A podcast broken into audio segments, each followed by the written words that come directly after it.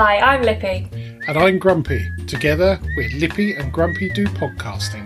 This week, lots of listener feedback, toilet twinning, job interviews, the joy of Monopoly, and I have a bone to pick.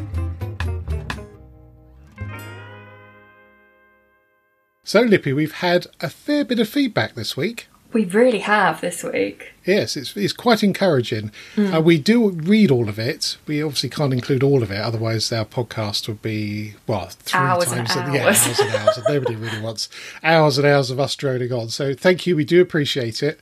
And if we don't read it out, then uh, well, it's just tough, really.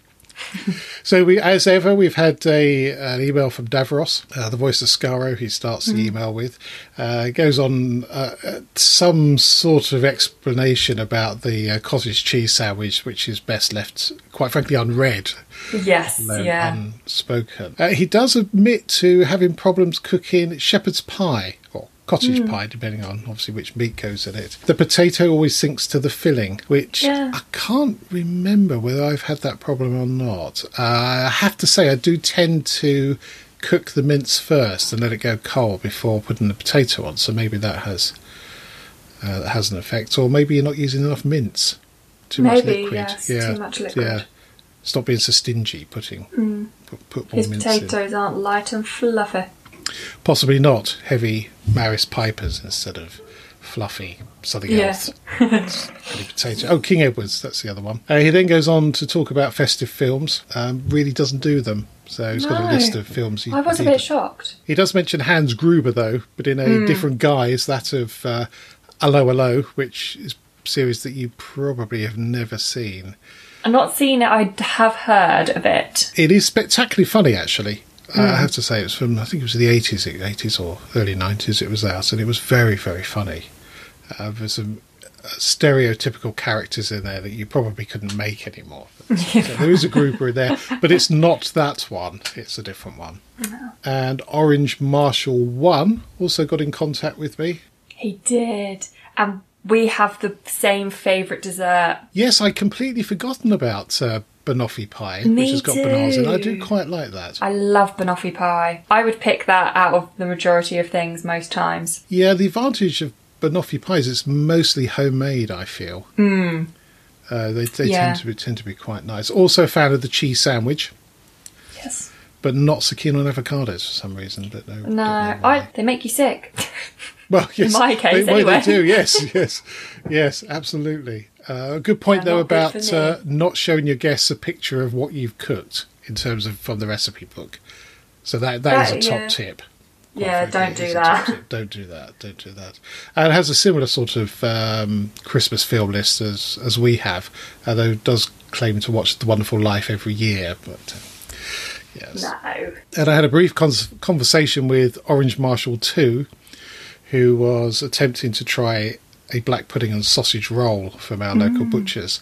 And every time he goes in, they're sold out. Um, Ah, I accidentally fell in there on Saturday and ended up buying two sausage rolls. So that was Saturday wiped out for him. I don't think they cook that many. So, no, uh, I can imagine they go quite quickly when they do go. but you've got to time it right because they, they are freshly baked. These were freshly baked. And obviously, if you go very early on, then they're not going to be there. If you go late, then I've been. So. Yeah. then they're gone anyway. Yes. Uh, the other thing from last week was we discussed whether Die Hard was a Christmas movie or not, and the Radio Times offered some insight into why it is definitely a Christmas movie. Go on And then. their basis is if you remove Christmas from the story, does it work? Ah, And it does not, because they were having a late night party in the Nakatomi Towers. Obviously, this is difficult as you've not seen the film. yeah.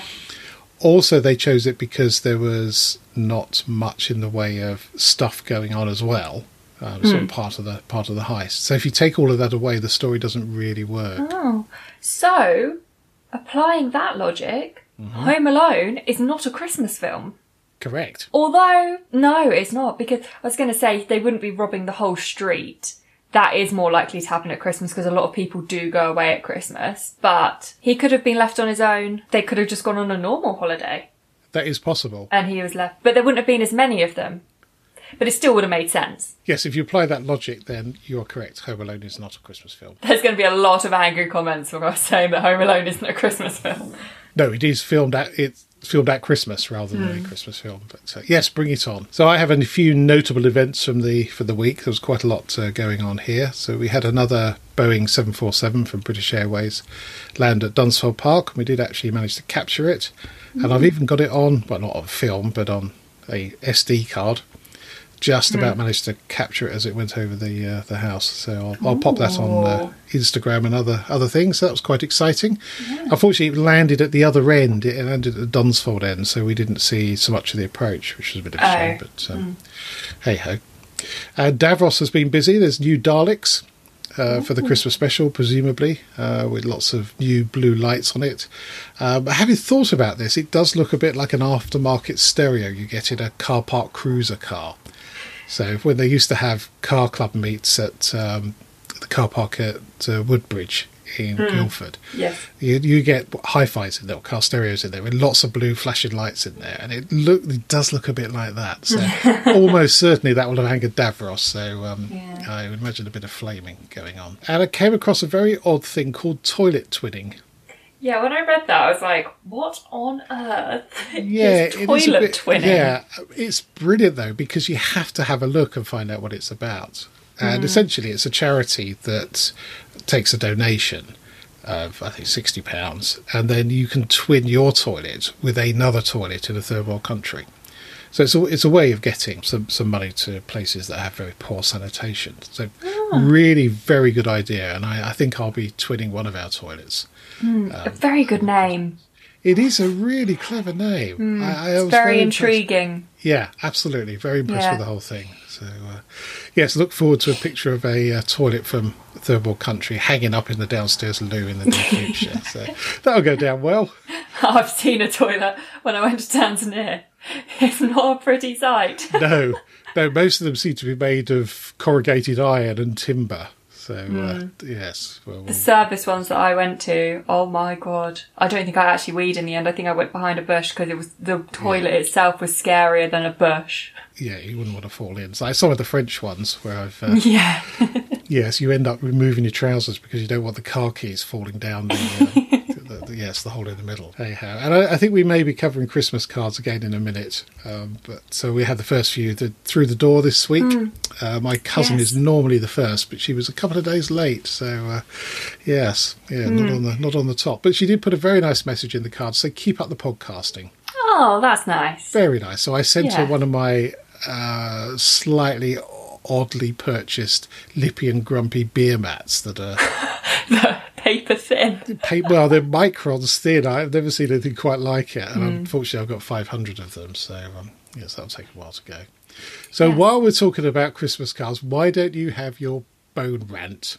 Well, we received two Christmas cards today. Super excited. One of them had my name on, one of them had mine and Chris's name on. So I was like, I'll open the one with just my name on it. You open the other one. So I opened mine. Very lovely. Thank you, cousin Emily. She, uh, the frozen camper sent across a card for us. Um, then I look over at Chris, who has glitter everywhere. Everywhere. Yes, it had all fallen off the card. It was everywhere. And then we open the card thinking, oh, this is so annoying. We literally spoke about this on the podcast a few weeks ago. Thinking, oh, it might be an auntie or someone. No, it was from you. It was for me. So, uh, so I'm assuming that's thank you. But yeah, thank you for the lovely Christmas card. Yes. In my defence, they were purchased last January I did. i- in a two thirds off sale. Yeah, because it was also the weirdest picture on the front of the card. I thought they were quite nice. It was super cute, but I feel like you need to have given it to someone with a terrier. Well, I gave it to somebody with a car. Good point. Good point. The, hmm. the Christmas card, for those who cannot see, is a car with two terriers in it with some tartaned hats and gloves and then glitter covering the whole front, which then my partner decided to rub on my face. Excellent, good. Well, I think a picture of the card on Instagram's hmm. called for. I'm very disappointed. Oh dear. Oh well. Never And you, just you wait, because I'm going to get you back for that. Oh really? Yes. But you don't You know think a glitter card. I do know your address. No, you know where I live. You don't know the address. yeah, of course I do. It's the, still the address I have on my driver's license. Oh, good. That's a lie. I changed that the other day. Anyway, message to the frozen camper she's listening to this one. No Mm. chance of you getting a card from Laura. She's no idea where you live. God no. I'll bring it. I'll bring one on Christmas. Excellent.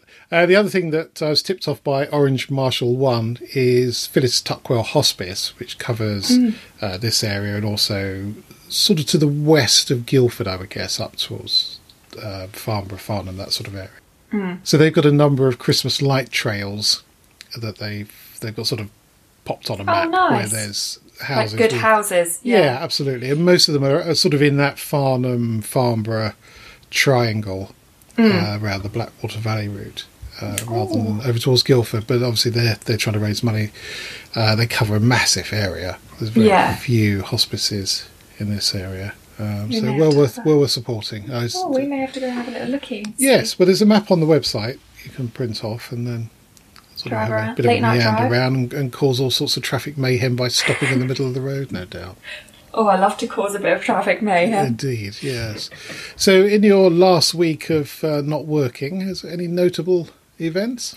I've really taken this week as a holiday week. What, as opposed to all the others? Yes, I think. Well, once I got the job, I was like, okay, I don't need to. I can do whatever I want every day. I don't need to look for a job. Like, I can just chill, play games, watch films, do my sewing, just chill.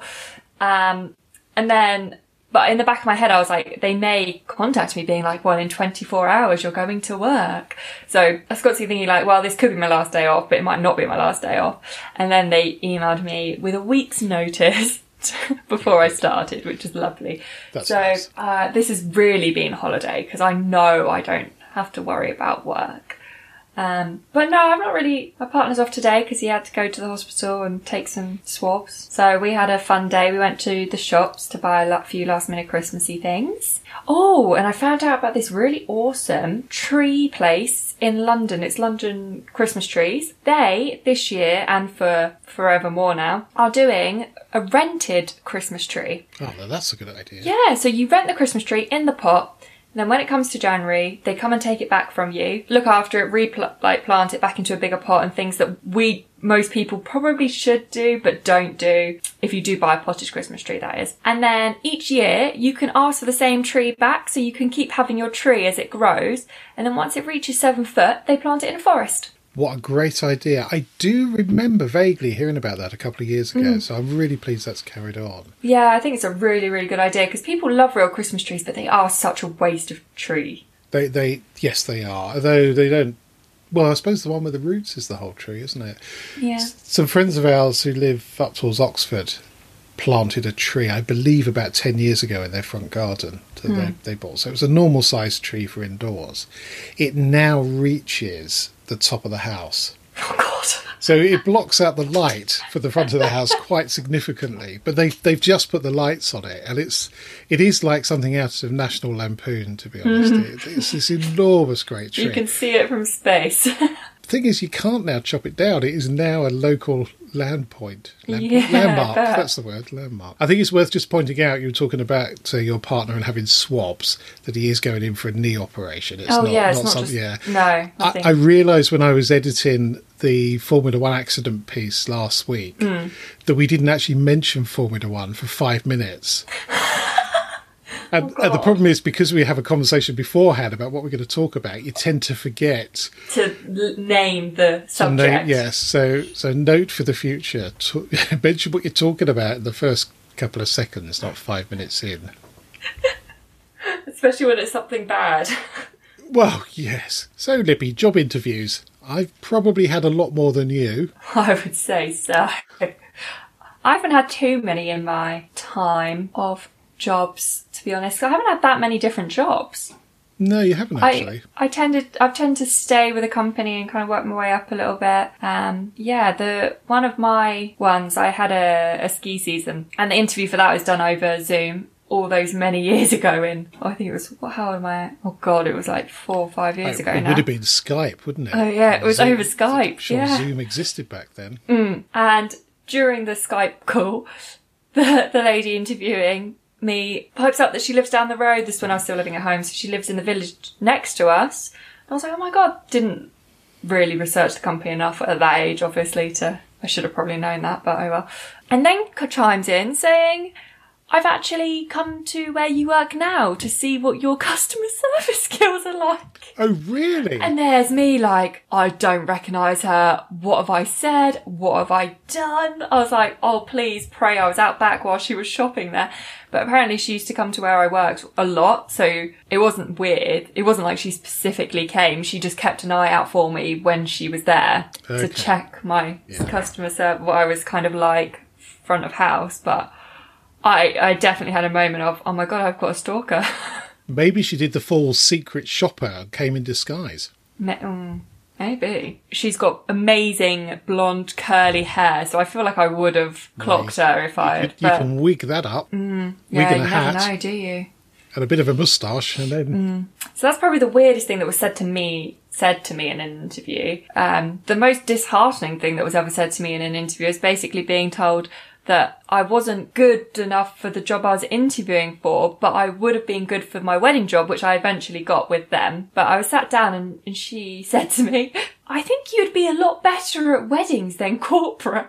And I sat in the interview like, yeah, to be, I agree, to be honest with you. And then obviously got a call to say I hadn't got the corporate job because she had basically told me that in the interview anyway. And I was like, oh no. And then three months later, she rang me to tell me that they had a wedding position open if I wanted to come in and have another interview for yes, yes, I had one of those interviews. I saw hmm. an advert for a compliance job or sort of an auditing type job on hmm. computer systems. So you have a real dig around in the data and find some inconsistencies. And there wasn't much in the terms of requirements for this. I thought, oh, I'll apply and see what happens. So applied and went for the interview, and they started asking these questions. I'm sorry, I have no idea whatsoever. And he, he said, um, so do you think you're qualified for this job? And I went, frankly, no. I I- I- it's No. really, really interesting, but I, I think I think I may not be. He went, no, he said, I don't think so either. He said, so um, let- let's spend the rest of the time just chatting about a couple of things that we do. And it was really interesting the way they pull through data and pick out um, Uh, mistakes and nefarious activities. But I've had, you know, this is my 40th year of bluffing my way through software development. So I've had a few interviews, and that included a good few years of contracting. So you would hmm. go through a periods. lot of interviews. Well, you go through periods where you only you only work for three months on something, and then you're you're off looking for something else again. Yeah. So there's, there was lots and lots and lots of that, and I, I did have some very odd experiences. I had the no interview job. Where I got the job without an interview, and a friend of mine was working there, and he That's recommended impressive. me. Yeah, well, I phoned the agency to say, uh, "When am I going to get the interview?" And they said, "Oh no, they phoned. You can start on Monday." Uh, but I haven't had the interview. No, no, that's fine. Just just turn up. Are you sure? And yeah, I did. I was there for two and a half years, so it's obviously managed to bluff my way through that one. Crazy. Yeah, and then there was the interview with no questions or very few questions, which turned out to be an absolute nightmare. And uh, that I think if you go somewhere and they're not asking very much, then run away because they're yeah something not Well- right there. My interview for the job that I've just got was about five or six questions. The whole interview took about 15 minutes. Yeah, but you had a massive questionnaire to fill in, didn't you? I did, yeah, the actual application, yeah, it was a very long application, actually, Yeah. you are right. So they learn a lot. Of, it's more about just hearing me speak and seeing what I'm like as a person, I guess, for that one. But Yeah, absolutely. So in this case, it would have been a well, quite a short CV because that was in the eighties, so there wasn't that much on it, um, and that would have been it plus the interview. So I, I've been on the other side of interviewing as well, which is just as unpleasant, to be honest. Strangely, I have too at my young age of 24. And what was your experience of that? I hated it. I just want to be nice and like not have to ask horrible questions. And especially when they start blundering, I'm like, oh, you shouldn't have said that. Yeah, I've had a had a few of those. I had one guy. Uh, he was coming for a contract position when I was permanent. And the agency phoned me up and said, um, "We just need to tell you about this chap. He's a little unconventional." I said, "What do you mean?" He said, "Well, his dress is and his appearance is a bit odd." oh God. And I can only describe him as looking like the Great Gonzo from the Muppets. He, he was a very, very free individual. Let's put it that way. And he was, but he was brilliant. So got on really well. perfectly qualified for it. Um, started and, and yeah, he was superb. But, Wasn't as uh, weird as he dressed. Uh, he, yeah, he was. Yeah. but he, yeah, he, he was good at what he did, and um, he didn't drive, which was interesting. So he would he would appear in the morning in a taxi, which was a bit God. extravagant, but um, Yeah. contract rates in the eighties pretty good, pretty good indeed. And one of the other things I've I've done for uh, developers is uh, a very simple programming test. And this is on the basis that sometimes you go and they ask really odd questions, really you know stuff that you just don't need to know on a daily basis. Yeah. Uh, and the chap that came up with this reckoned that you could separate the wheat from the chaff with just a very simple programming test. And so I tried it for one um, set of interviews, and it was incredible. The uh, some people just couldn't do it, and the, the one guy that, that did it really well has turned out to be brilliant. Yeah, they still do that. Um, my partner works. He's a recruiter in in IT and tech, um, data science. Sorry, I think that's the f- proper term for it.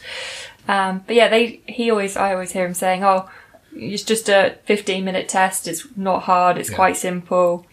But yeah, I think I don't think people like doing them these days. By the sounds of it, though. Well, it, it's difficult with so much technology and so many different ways to do it. Yeah, I look on my bookshelf and I've got a book from the 80s which covered COBOL and it's six millimeters thick.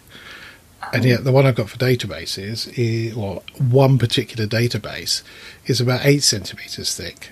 Um, Oh, I love a database. Do you now? yeah, and a spreadsheet.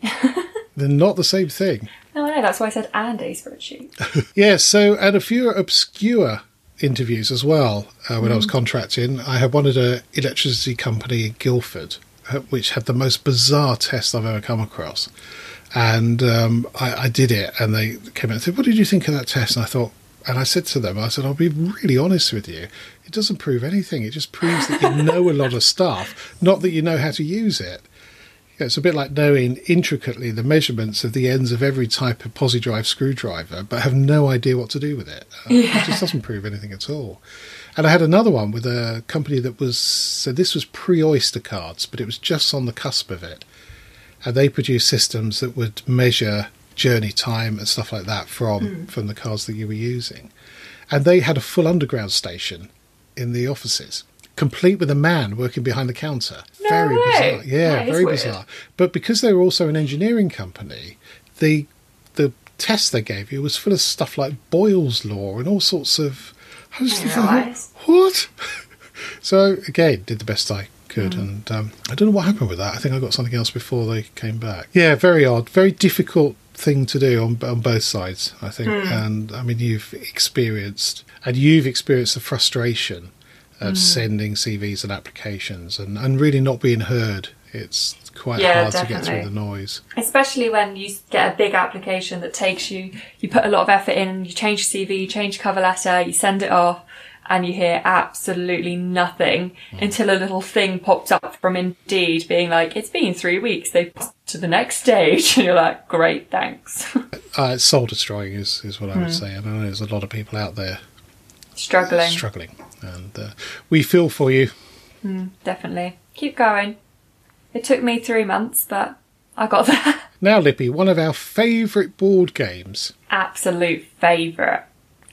Monopoly, where you can basically anger the rest of your family for Hmm. very long periods of time. Yeah. Now, did you know it was invented in 1903, or the origins go back to 1903? That's quite a long So, time. It is quite a long time, isn't it? A lady called Lizzie Magie. Yeah, it appears that she hand draw the board and Ooh. played it like that for a while. And then apparently, and there's a little bit of mystery surrounding this and a bit of substitute, I, I suspect.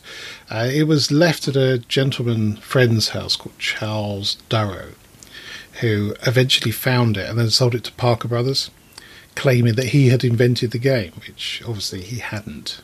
Ooh, sneakery. Very sneaky, and apparently there is a book out about this, which would be quite interesting. Um, the, this uh, article on the Guardian lists her as a left-wing lady. For I don't know whether that's relevant at all. But Monopoly's a game played at uh, quite sort of world championship level. It's, um, it's it's not just a board game for Christmas and arguments. It is actually No, it's very tactical very board tactical. And it's interesting. I did a little bit of research and looking at top ten tips for for Monopoly. So I'm going to list them out now because some of them are quite interesting. So straight okay. from an episode of Billions or Suits is losing is not an option. Yes. So that's a lot about mindset, I suspect. The end game is to win. Yeah. My number one tactic is to win. Yes, absolutely. Yeah, yeah. Well, there's no doubt at all. Uh, keep the cash flowing. That's quite clever, really. Applies to uh, not only Monopoly, but um, Business, personal life, absolutely, yes. all aspects. All aspects of it. Don't turn up your nose at the small fry. No. So- I love a good brown. Absolutely. So don't go straight for Hotel or Mayfair because you will win big, but people don't land on that as much. And we'll come on to that in a minute. Actually, that's quite interesting. Later in the game, a few long stretches in jail won't hurt. And in fact, I saw an interview with a Monopoly player donkeys years ago, and he said his aim is to get lots of houses on properties and then go to jail. He said because mm. you're not spending anything and it costs you fifty dollars to come out, but that's three goes where you're not landing on stuff and other people are, and you're still taking money. Did you just call it $50? I did. It's 50 monopolies. It- well, It's monopoly money, so it's monopolies. okay, fifty monopolies then. Thank you. But yeah, I actually very much agree with that. You're making money, you're not spending it. Indeed, absolutely. Uh, that's not a recommendation for life, incidentally, No, that is just for monopoly. just for Monopoly. Yeah. So tip number five is build three houses on each street as soon as possible. Mm. So that's obviously the sweet spot there. That's when you start to get your your money boosters. That's right. And then there's a heat map here of the best properties to go to based on Oh, all can I sorts guess? of statistics. Go on and have a guess. I reckon the top one is orange. Now, unfortunately, the heat map hasn't got the picture of the properties on it. Has it got like free parking and things on it? Yeah, so. You can work out roughly. Yeah, so if you go to free parking, if you go two squares backwards, That's three orange. squares backwards, that's orange. That's it? orange. Yeah, Yes! so so those two, very very good. Yeah. Uh, Orange. And then after free parking, second one The after reds. is pretty good. Yeah, Mm, the yeah. Strand, I think, is the second one after. And the reason for that is is people going to jail. Mm, so Because they jump the rest of the board. Well, absolutely, but you go to jail and then you're likely to throw a seven. Hmm. Statistically, that's the most likely um, number you're going to throw, which will put you straight in in those two. So interesting. Never buy utility or railway companies. Interesting one because I always quite like those. Yeah. I think you get you, you get a nice little bit of money from them. You do, but it's uh, they're saying throughout the whole game you have a measly three percent chance of earning money from them. Oh, interesting. Interesting. So avoid those.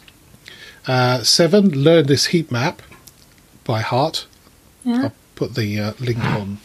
No, that's just for me and you. Oh, We'll okay. become oh, good point, actually. we'll Yes. become grand masters of Monopoly like they are in chess. yes, yeah. But the chances of our family listening to this podcast are pretty close to zero. So, True. That is Yeah. true. uh, number eight is try to get the orange streets. Yeah, the orange ones are the best because they're a little bit more expensive. They're not too much more expensive, and then um, Well, it's the lot of frequency people of which park them. people will land on them that makes Yeah, that's what I them meant, park profitable. land. yeah. Number nine is buy everything that's seven squares from your opponents. oh, but how can you necessarily do that Well, unless you you're seven squares ahead? But I suppose if you if somebody goes in front of you and you're quite close together and Hmm. they land on a square and then you throw seven plus however far you are behind, Yeah, then that's a good one to buy because statistically they're more likely to throw a seven than any other combination. True. So they'll land on that one. So it sort of makes sense, but that's Yeah. that's sort of quite ninja in very, very circumstantial that one. Uh, well, I think the opportunity presents itself fairly infrequently, but it's it just makes it a little bit more tactical. Uh, then number ten, which is going to be impossible for you, say nothing during the game.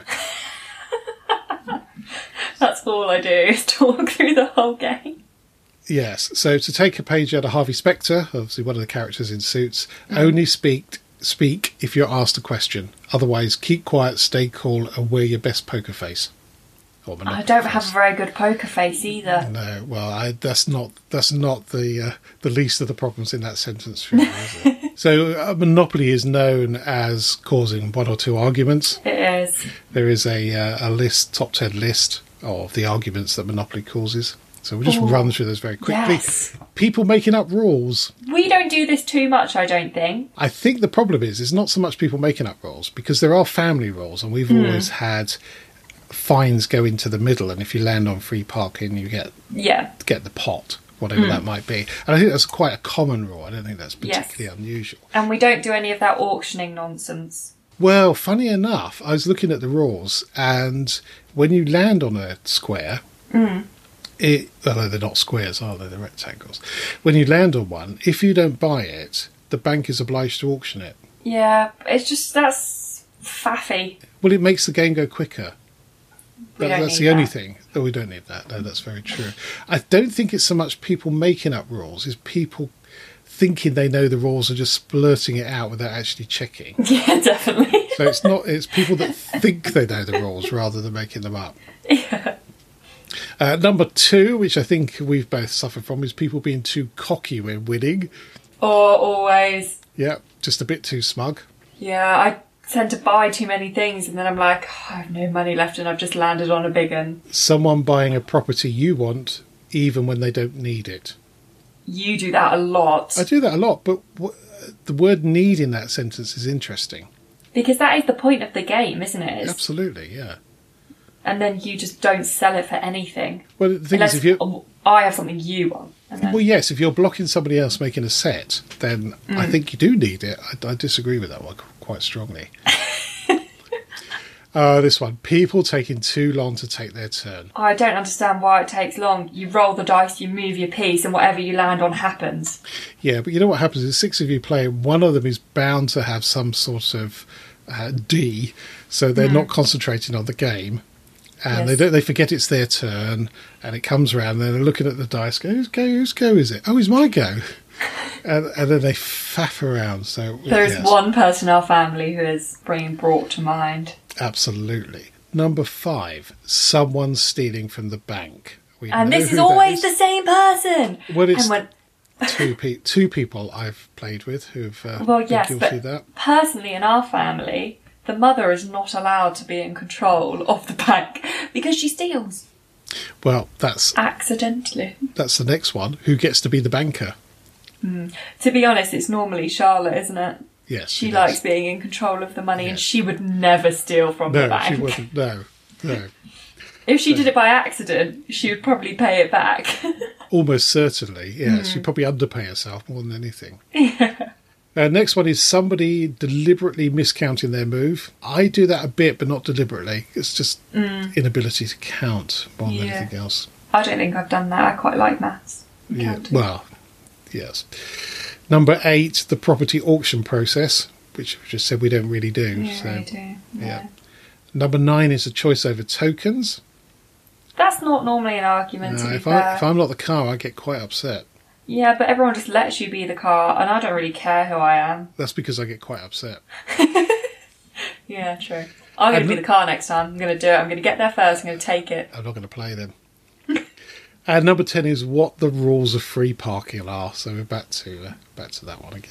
Yeah. So if you're playing Monopoly this Christmas and you get into a bit of an argument, there is help available, or at least there was in 2016. I don't know if it's still available, but Monopoly launched a helpline that ran from Christmas Eve to Boxing Day. And the idea was, yes, it would mediate family arguments caused by the game. That's so funny. Yeah, absolutely hilarious. And, You uh, can imagine, though, there are some families where it starts as a monopoly argument and then it escalates and there's all sorts of drama going on. Divorces and Well, I have- beatings. I have had a phone call on a Saturday night from one of the players that previously had raided the bank asking about clarification on a rule in Monopoly, which was a bit odd. yes, I, I think there may have been a little bit of alcohol involved in that uh, conversation. most likely. Yes. So if you are playing Monopoly over the, over Christmas, do, do keep it safe and do keep to the rules. Yes. So, Lippy, have you got a top tip for us this week? I do. My top tip is for all those parents out there who are struggling at the moment with excited children who are being a bit naughty. I think they've just broken up from school or about to break up from school. You've got the dreaded few weeks of the Christmas excitement. So, my top tip is wrap empty boxes as presents, and when the children misbehave, throw them in the fire. That is very cruel. It's like a scaled up elf on the shelf. The kids are used to that now. They know that's just a game. The boxes, the presents being burnt is a whole new level that they will not be expecting. And I bet you those kids are going to be so well behaved after a present is thrown in the fire. Could you explain the elf on the shelf then?